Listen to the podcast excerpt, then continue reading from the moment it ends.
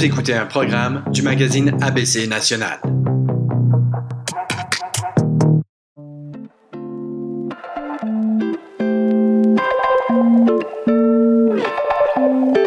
Bonjour, Ipagui ici, rédacteur en chef du magazine ABC National.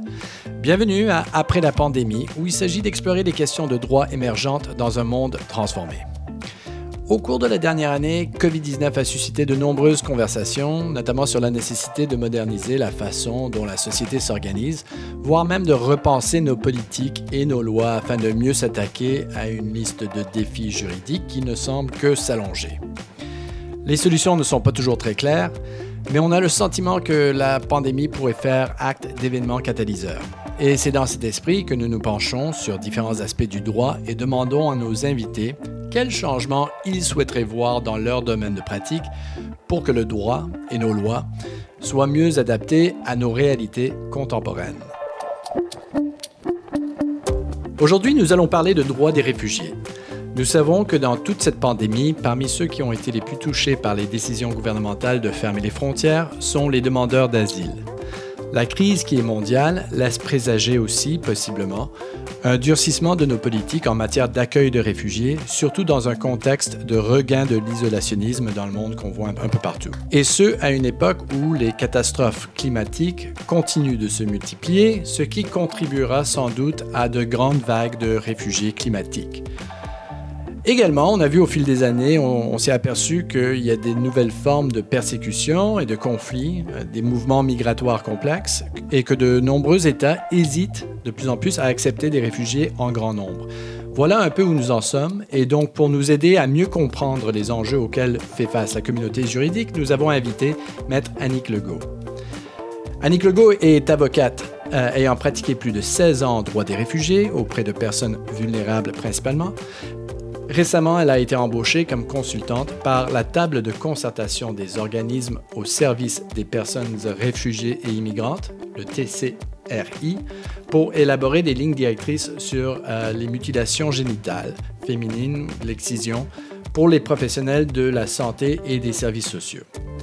Bienvenue au programme Maître Legault et merci de participer à cette émission d'ABC National. Bonjour et merci à vous pour l'invitation. Merci. Alors, commençons par vous. Parlez-nous de votre parcours professionnel. Comment vous, vous en êtes venu à devenir avocate auprès des réfugiés? Bien, le, parcours professionnel commence, euh, je dirais, ma tendre enfance. Euh, j'avais écouté un documentaire et ou un film, je suis plus certaine, sur Nelson Mandela. Et c'est euh, un ou une de ses avocates avait été assassinée. Et j'avais donc fait part à mes parents que je souhaitais être avocate, en fait, son avocate. C'est de là qu'est venu mon, mon, vouloir d'être avocate, mais plus spécifiquement euh, pendant mes études en droit, euh, j'étais très intéressée par le droit international. Cependant, euh, heureusement, cependant, j'ai eu deux enfants pendant mes études qui m'ont un peu fait changer de parcours et je suis devenue assistante de recherche. Cependant, le 11 septembre est survenu euh, il y a eu une montée significative de l'islamophobie, entre autres au Québec, au Canada. Et j'ai commencé à recevoir des appels me demandant si je pratiquais en droit des réfugiés. Euh, de là, j'ai décidé de m'introduire dans ce domaine très particulièrement. Expliquez-nous et expliquez à nos auditeurs qui ne sont pas nécessairement des experts dans votre euh, champ de pratique, comment fonctionne euh, la loi sur la protection des réfugiés ici au Canada et peut-être même dans le monde euh, en vertu de la Convention internationale? Qui la loi vise-t-elle à protéger et, et comment est-ce qu'elle fonctionne? D'abord, je commence par le Canada. on a une loi c'est la loi d'immigration et la protection des réfugiés. Donc, c'est vraiment une loi qui englobe toutes les démarches et les demandes d'immigration et ou de refuge. Dans cette loi-là, on prévoit deux dispositions qui permettent de venir protéger des individus sur une base individuelle. Donc, vous avez l'article 96 qui incorpore directement la Convention internationale pour les réfugiés de 1951 et vous avez une autre disposition pour euh, ce qu'on appelle les personnes à protéger. Je ne sais pas jusqu'où vous voulez que je m'étende, mais je peux quand même vous dire que pour établir un statut de réfugié spécifiquement, en fait, il y a trois critères, trois éléments. Il faut premièrement que la personne soit à l'extérieur de son pays. Secondo, il faut que la personne ait une crainte raisonnable de persécution. un terme qui n'est pas uniformément défini à travers le monde.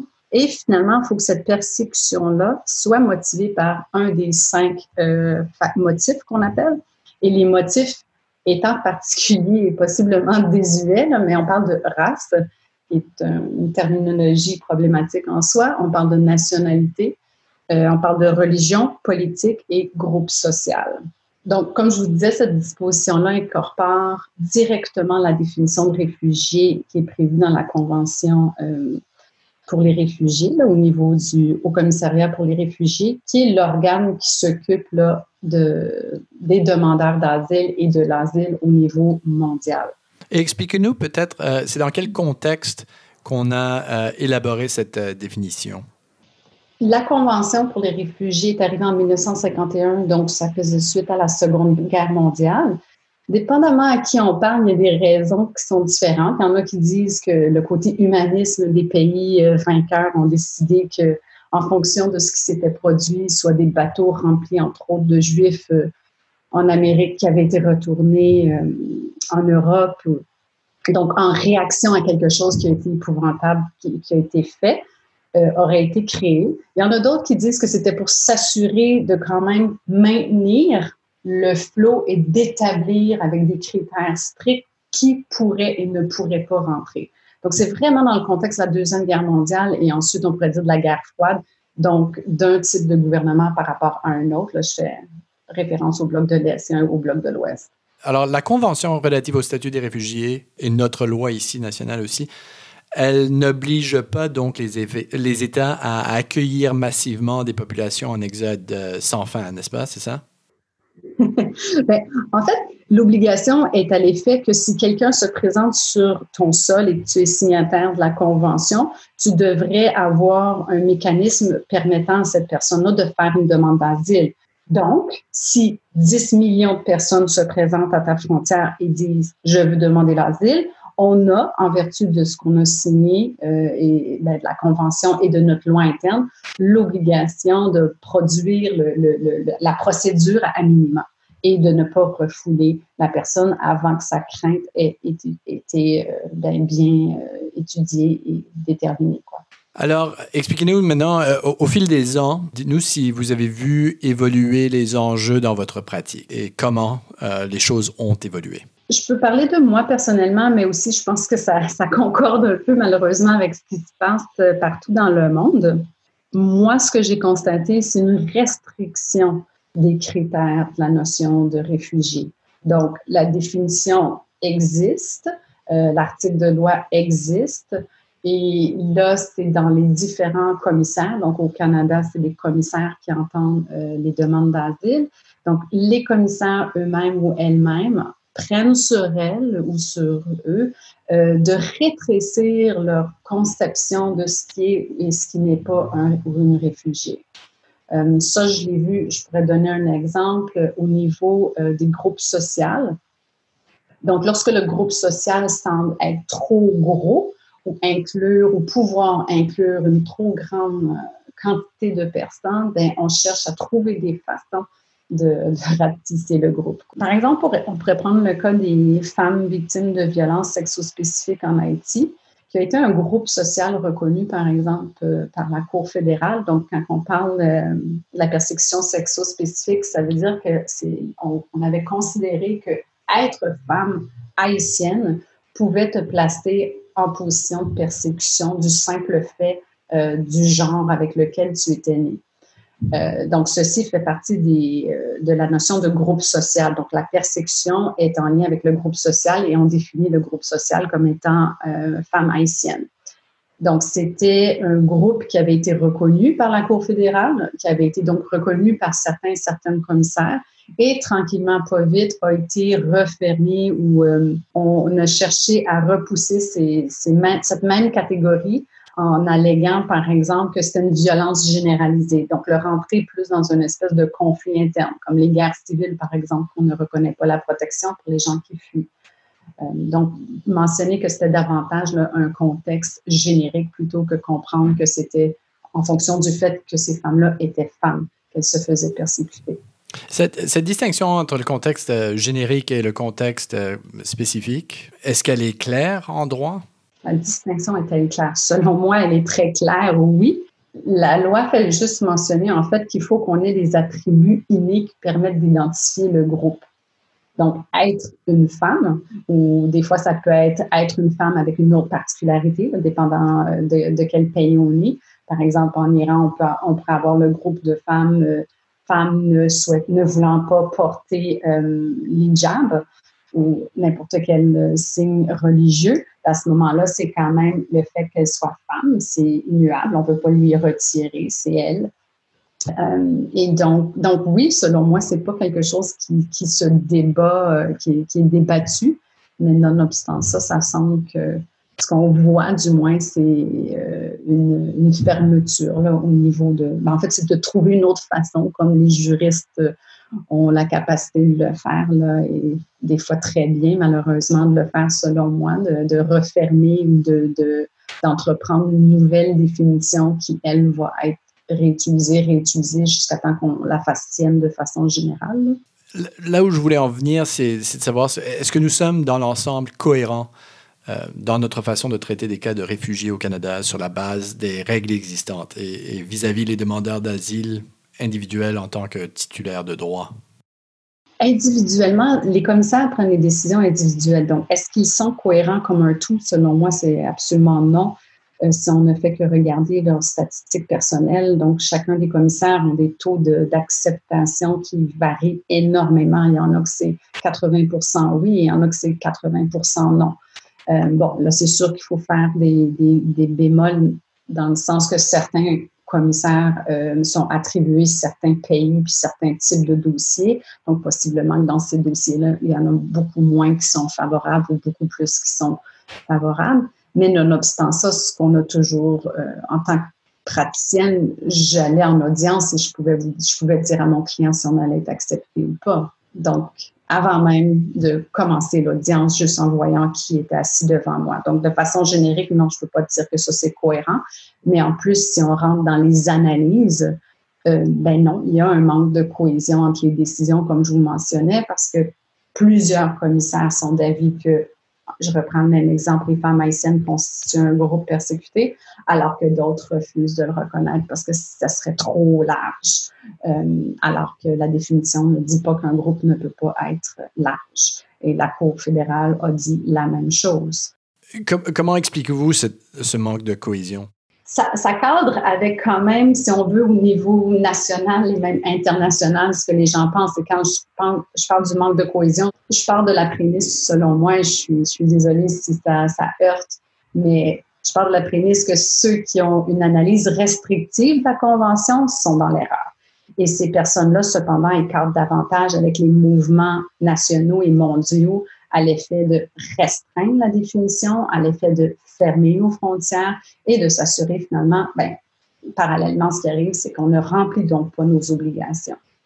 Euh, donc, je crois que c'est des gens qui sont représentatifs du mouvement actuel qui existe, qui était à l'effet que les réfugiés ou les demandeurs d'asile euh, sont associés à des risques pour la sécurité, sont associés à des faux réfugiés, dans ce contexte-là, et c'est vraiment mondial, hein. il y a plusieurs euh, académiques, des juristes qui se prononcent euh, sur euh, ce que je vous dis. Ça, ça c'est pas mes pensées à moi uniquement, mais ouais, c'est vraiment la tangente actuelle. Dans quelle mesure est-ce que nous sommes influencés par également les événements dans l'actualité? Je pense notamment à il y a quelques années, il y avait le tremblement de terre en Haïti. Les réfugiés en provenance de la Syrie, par exemple, à cause de la guerre civile qui sévissait là-bas. Est-ce qu'on est qu'on réussit à être cohérent également dans le temps ou est-ce qu'on est juste en train de réagir euh, face à des événements? Mais, euh, certainement, on, essaie, je crois, dans certains cas, de réagir à, euh, à ce qui fait les manchettes pour bien paraître, mais je pense qu'en période de pandémie actuellement, on, on a peu d'égards pour le bien paraître dans nos actions au niveau de l'immigration et de la protection des réfugiés. Mais il est vrai que, euh, suivant le tremblement de terre, on a vu un immense mouvement humanitaire au sein, par exemple, de la commission. Donc, énormément de commissaires avaient, comme on dit, la patte sur le cœur et acceptait, ben, du moins, je peux parler pour moi, mais acceptait mes clients en suivant deux ou trois questions juste parce qu'ils étaient, mais c'était encore là, c'était leur choix individuel. Euh, le gouvernement canadien à cette époque-là a fait certains programmes euh, pour essayer de faciliter la venue de certains Haïtiens, euh, des Haïtiens qui étaient ici, qui ont eu le droit de rester ici, ceux et celles qui avaient des statuts, pas de statuts des statuts très précaires pouvaient les renouveler. Donc, il y a eu certaines mesures, mais je peux pas dire que c'est le, concept, la protection des réfugiés qui a été mis en place pour venir en aide aux gens qui ont qui ont vécu des problèmes suivant le séisme en Haïti. Cependant, il est vrai que si on regarde juste avec Hong Kong aujourd'hui, je ne sais pas si vous lisez, mais je présume que vous lisez les manchettes, mais c'est quoi de trois, quatre jours, le gouvernement canadien sortait, pas pour dire qu'il offrait une protection euh, aux gens de Hong Kong en sol canadien ou qu'il allait offrir une protection, mais simplement de dire aux gens qui, qui, avaient fini des études ou à des gens qui étaient sur le point de finir des études et qui étaient déjà ici et qui avaient des statuts, qu'on allait les aider à obtenir des statuts euh, permanents. Donc, c'est encore là, c'est pas dans le sens humanitaire et même le ministre de l'Immigration a été très clair à cet effet-là. Il a dit que c'était dans un contexte euh, économique et de favoriser là, le, que notre machine économique reparte de bon train dans le contexte actuel de la pandémie. Euh, donc, selon moi, c'est pas répondre à un problème euh, au fléau euh, démocratique qui se passe actuellement à Hong Kong. là, c'est quoi? C'est ce week-end, on entendait le, ce qui se passait au Sahara occidental. Donc, est-ce que le Canada va réagir par rapport à ça et proposer des mesures de protection pour euh, les gens, les ressortissants de ce pays-là? Selon moi, non. Pas avec la pandémie, encore moins. Est-ce qu'on mélange euh, les notions de réfugiés ou demandeurs d'asile avec la notion d'immigrants économiques?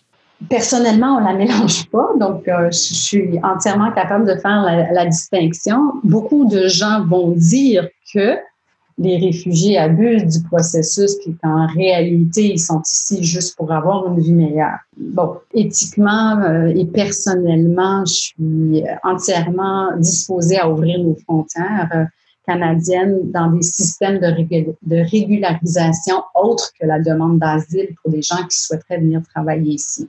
Mais en effet, euh, le, un réfugié économique ne cadre pas avec la définition et la définition ne permettra jamais à ce que cette personne-là puisse cadrer avec la définition. Il va de soi qu'il faudrait ou qu'il y ait un autre système euh, complètement, mais à l'heure actuelle, il n'y en a pas.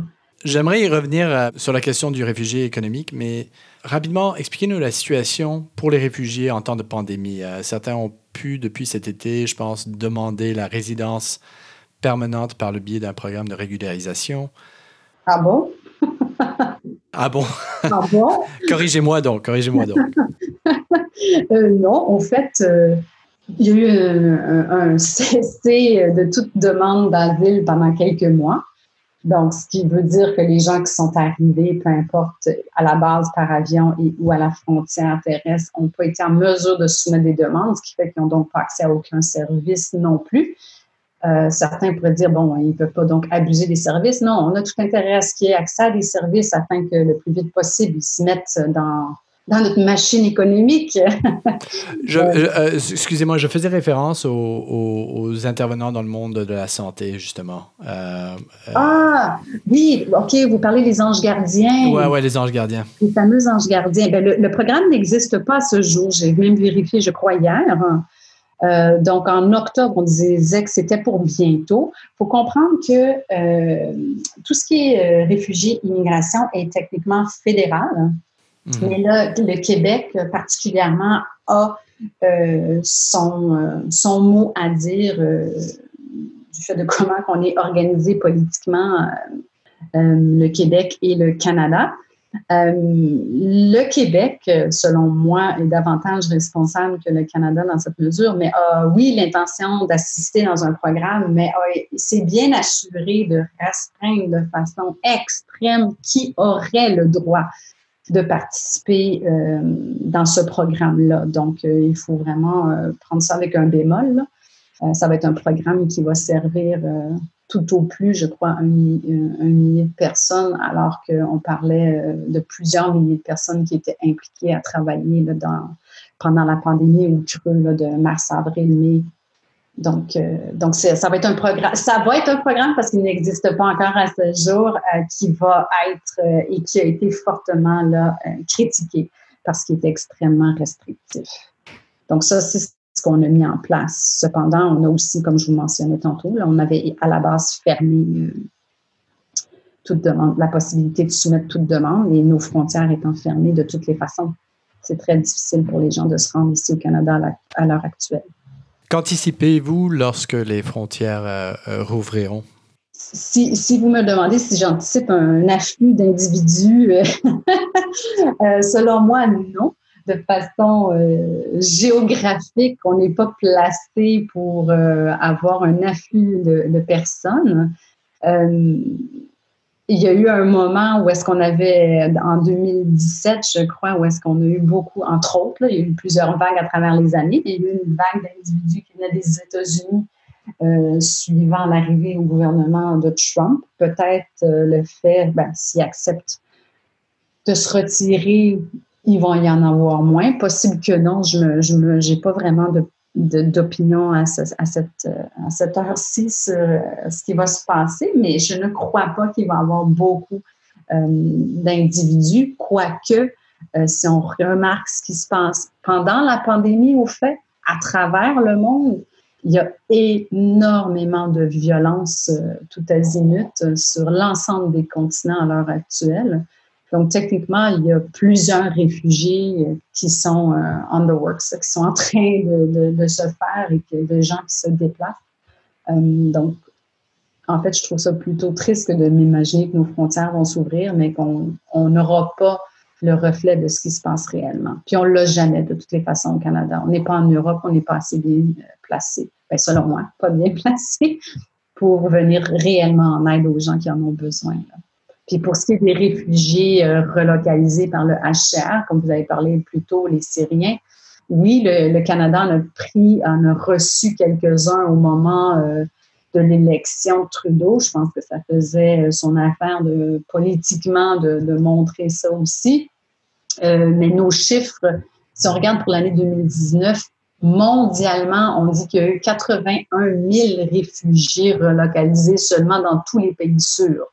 Donc, ça, c'est les chiffres du HCR, ce n'est pas les miens non plus. Euh, donc, je veux dire, 81 000, c'est quoi ça? Considérant qu'il y a des millions de réfugiés dans le monde. Et par rapport à des années antérieures, ça, ça représente une baisse? Honnêtement, je ne peux pas dire que je suis c'est quoi, mais ça, c'était 2019, donc c'était avant la pandémie. Tout ce que je peux vous dire pour sûr, c'est que pour la pandémie, pendant la pandémie, il y, a, plusieurs pays qui ont à ce jour pas encore ouvert leurs portes et ils refusent toujours la relocalisation. Il y a juste il y a quelques pays qui ont accepté là, de, réouvrir leurs portes à la relocalisation des réfugiés acceptés.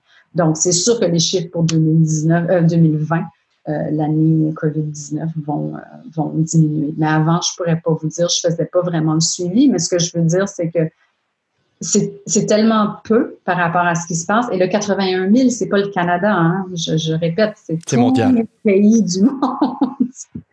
Donc, on les prend au compte-goutte, les humains, là, qui, qui fuient euh, des horreurs. Je comprends. Alors, si je, si je vous lis bien, euh, selon vous, euh, la loi sur la protection des réfugiés ou, et les, la Convention internationale ne rencontre pas nécessairement les objectifs euh, de, sociétés qui ont l'obligation de venir en aide à des demandeurs d'asile.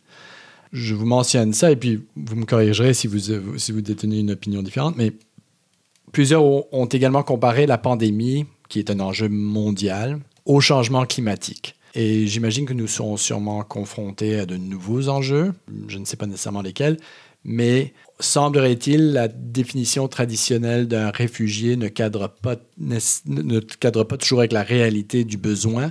Alors, la question que je vous pose, c'est est-ce qu'il faut revisiter cette définition du réfugié? Dans ce cas-là, qui devrait être visé par la loi? Ou est-ce qu'elle est à la rigueur assez flexible pour s'adapter aux défis d'aujourd'hui? De un, je ne suis pas d'avis que nécessairement la loi devrait changer. Pourquoi? Parce que je ne crois pas que ce serait possible. Hein, la loi nous vient euh, de, plusieurs États qui se sont assis ensemble et qui, en 1951, ça a abouti à quelque chose. Aujourd'hui, je ne peux même pas m'imaginer. Et de toutes les façons, même le HR est d'avis que non, ce n'est pas, pas la solution. Pourquoi? Parce que c'est politiquement infaisable? Il faut voir que, de un, le HR dépend des pays sûrs plus encore, qui paye, hein, qui, qui, offre les finances, qui remplissent les coffres du HR. Donc, déjà là, il y a comme une situation où est-ce qu'ils sont euh, redevables à. Donc, et aussi, il y a une absence de volonté mondiale. Donc, personne veut augmenter, euh, veut ouvrir les portes. Euh, donc, je, crois plus possible qu'au niveau individuel, national, les pays peuvent adopter euh, des lois et ou peut-être pas une loi, mais des programmes qui répondent à des besoins spécifiques. Parce que quand vous parlez de la pandémie, puis ça, ça l'amène un nouvel enjeu, selon moi, ça l'amène pas autant au niveau des réfugiés un nouvel enjeu que ça l'exacerbe des enjeux déjà existants. Donc, en ce moment, pendant que vous et moi, on se parle, pendant que tout le monde parle et reparle de la COVID, du vaccin ou pas, ou du moins dans les pays industrialisés qui ont le loisir de juste pouvoir se soucier de ça. Peut-être pas tous non plus, je ne veux pas tous nous mettre dans le même paquet, mais on a plusieurs euh, guerres civiles, on a plusieurs gouvernements qui, en ce moment, de façon systémique, euh, commettent des atrocités sur leur population, des groupes à même armée, à même un pays qui commettent des atrocités. donc, en ce moment, aussi, on parle d'une augmentation des violences sexuelles spécifiques au niveau mondial. Donc, beaucoup de réfugiés sont en train de se, faire, je ne sais pas comment, comment vous dire ça autrement, euh, et malheureusement, il n'y aura personne pour après dire oui, d'accord, on, veut vous aider, oui, d'accord. C'est là que je dis que, en effet, euh, la convention ne convient pas au fait qu'aujourd'hui, il y a une multiplicité, par exemple, de guerres civiles. Euh, donc, ça ne répond pas à un besoin. La Convention est là pour répondre individuellement à la crainte d'une personne à la fois. Alors que ce qu'on remarque, c'est qu'en ce moment, c'est des groupes d'individus qui ont besoin d'être aidés. Euh, donc, les gens, que ce soit en Syrie, les Syriens qui fuient, euh, je donnais l'exemple tantôt du Sahara occidental, ceux et celles qui fuiront, ben, ils et elles ont besoin d'être protégés en tant que groupe persécuté, euh, et ou un groupe qui ont juste peur parce que ça ça va pas bien puis ça éclate puis les obus et toutes sortes de des mines antipersonnelles et peu importe ce qui se passe ben pas peu importe excusez-moi mais ce que je veux dire c'est euh, peu importe la méthode qui est utilisée là, pour commettre des atrocités donc tout ça en ce moment se passe à cause de la pandémie, à cause que les gens sont préoccupés par autre chose, puis c'est beaucoup plus difficile là, pour tout le monde de se mobiliser. Et en même temps, évidemment, il y a des mobilisations et les mobilisations sont réprimées de façon importante dans beaucoup euh, de pays, dont chez nos voisins, euh, les Américains.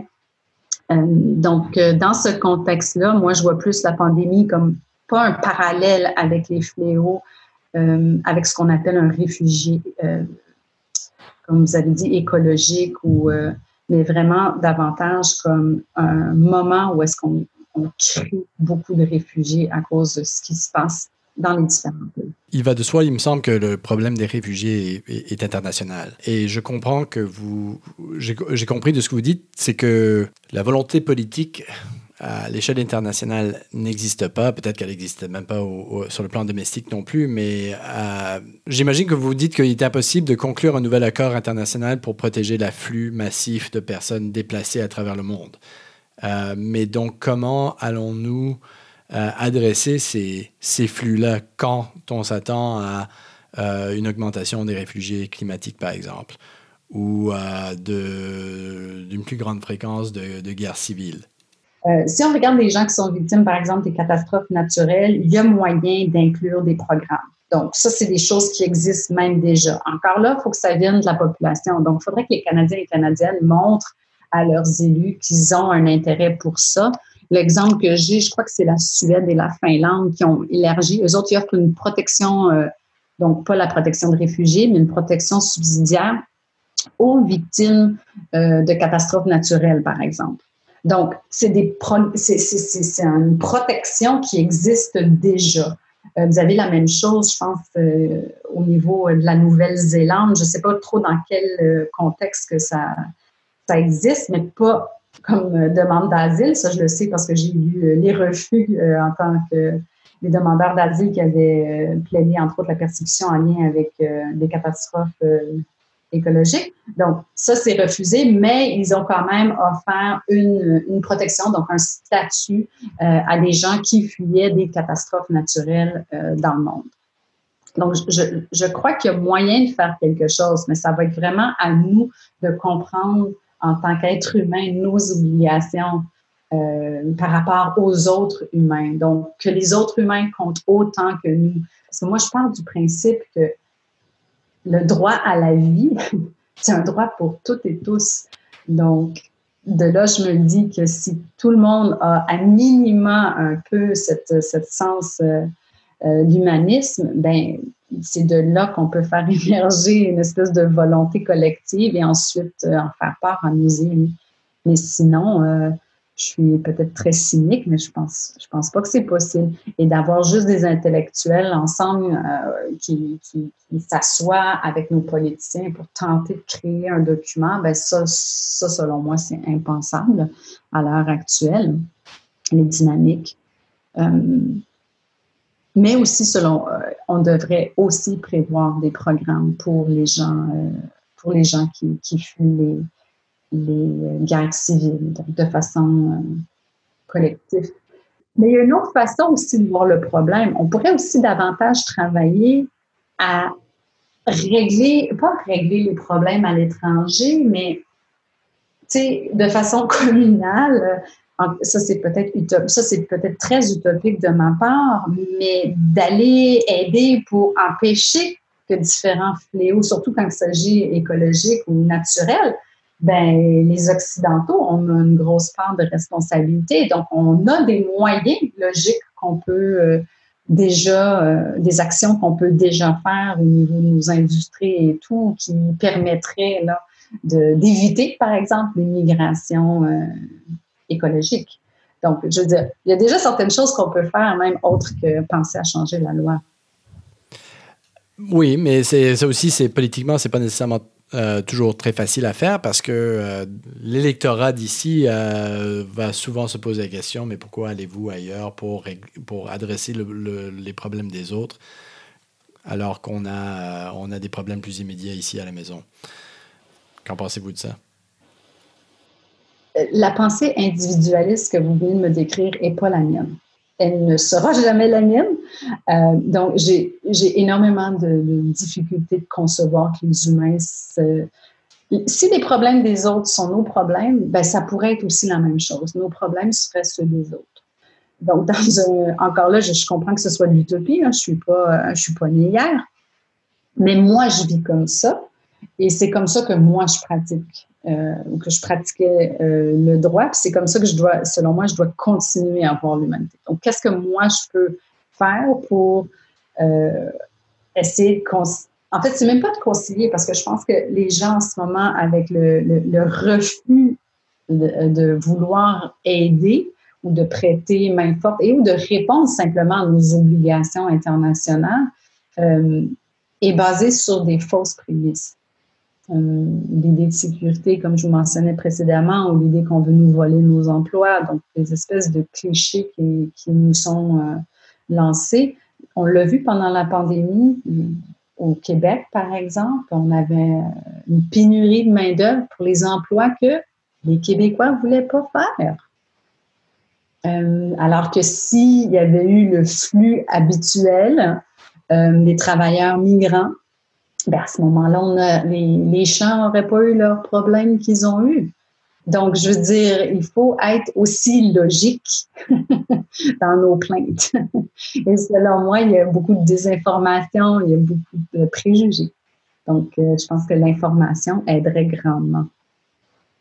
Vous, si vous deviez euh, proposer quelque chose qu'on pourrait faire sur le plan de la loi ou la communauté juridique, euh, qu'est-ce que vous aimeriez voir pour adresser ces gens qui fuient des situations difficiles chez eux et qui essayent de, trouver un endroit sûr pour, pour redémarrer leur vie? Premièrement, ne pas appliquer la définition de réfugié de façon restrictive. Je crois qu'à la base, ça, ça peut déjà facilement aider. Ensuite, je crois qu'on peut faire des programmes de régularisation pour des catégories d'individus provenant de différents conflits, par exemple. Euh, pour ce qui est des réfugiés écologiques et climatiques, comme je vous mentionnais, c'est extrêmement différent parce qu'ils ne sont pas sortis de leur pays. Donc, on ne les voit pas à nos frontières et on ne les verra pas avant un très, très long moment. De là, la seule chose, c'est faire pression sur nos gouvernements. Euh, la communauté juridique peut très certainement participer à ça, faire pression sur nos gouvernements, faire euh, montrer raison à la science, à ce que nous, on fait comme occidentaux d'horrible, qui détruit euh, l'environnement, malheureusement, en premier lieu, euh, des pays de l'hémisphère sud, principalement. Donc, je pense qu'il y, y, a des ça semble peut-être gros, mais je vais dire des petites choses qui peuvent être faites, ce que de vous mentionner, qui seraient simples à faire et qui, je le crois fermement, qui bénéficierait à tout, à tout le monde, à tous et à toutes, euh, sur toutes les plans, que ce soit économique, que ce soit humanitaire, que ce soit de répondre justement à nos obligations, euh, et qui ferait très certainement du Canada ben, ce qui est supposé être, qui est un pays de droit et qui protège euh, la veuve et l'orphelin, alors que clairement, ce n'est pas vraiment ce qu'on reflète à l'heure actuelle.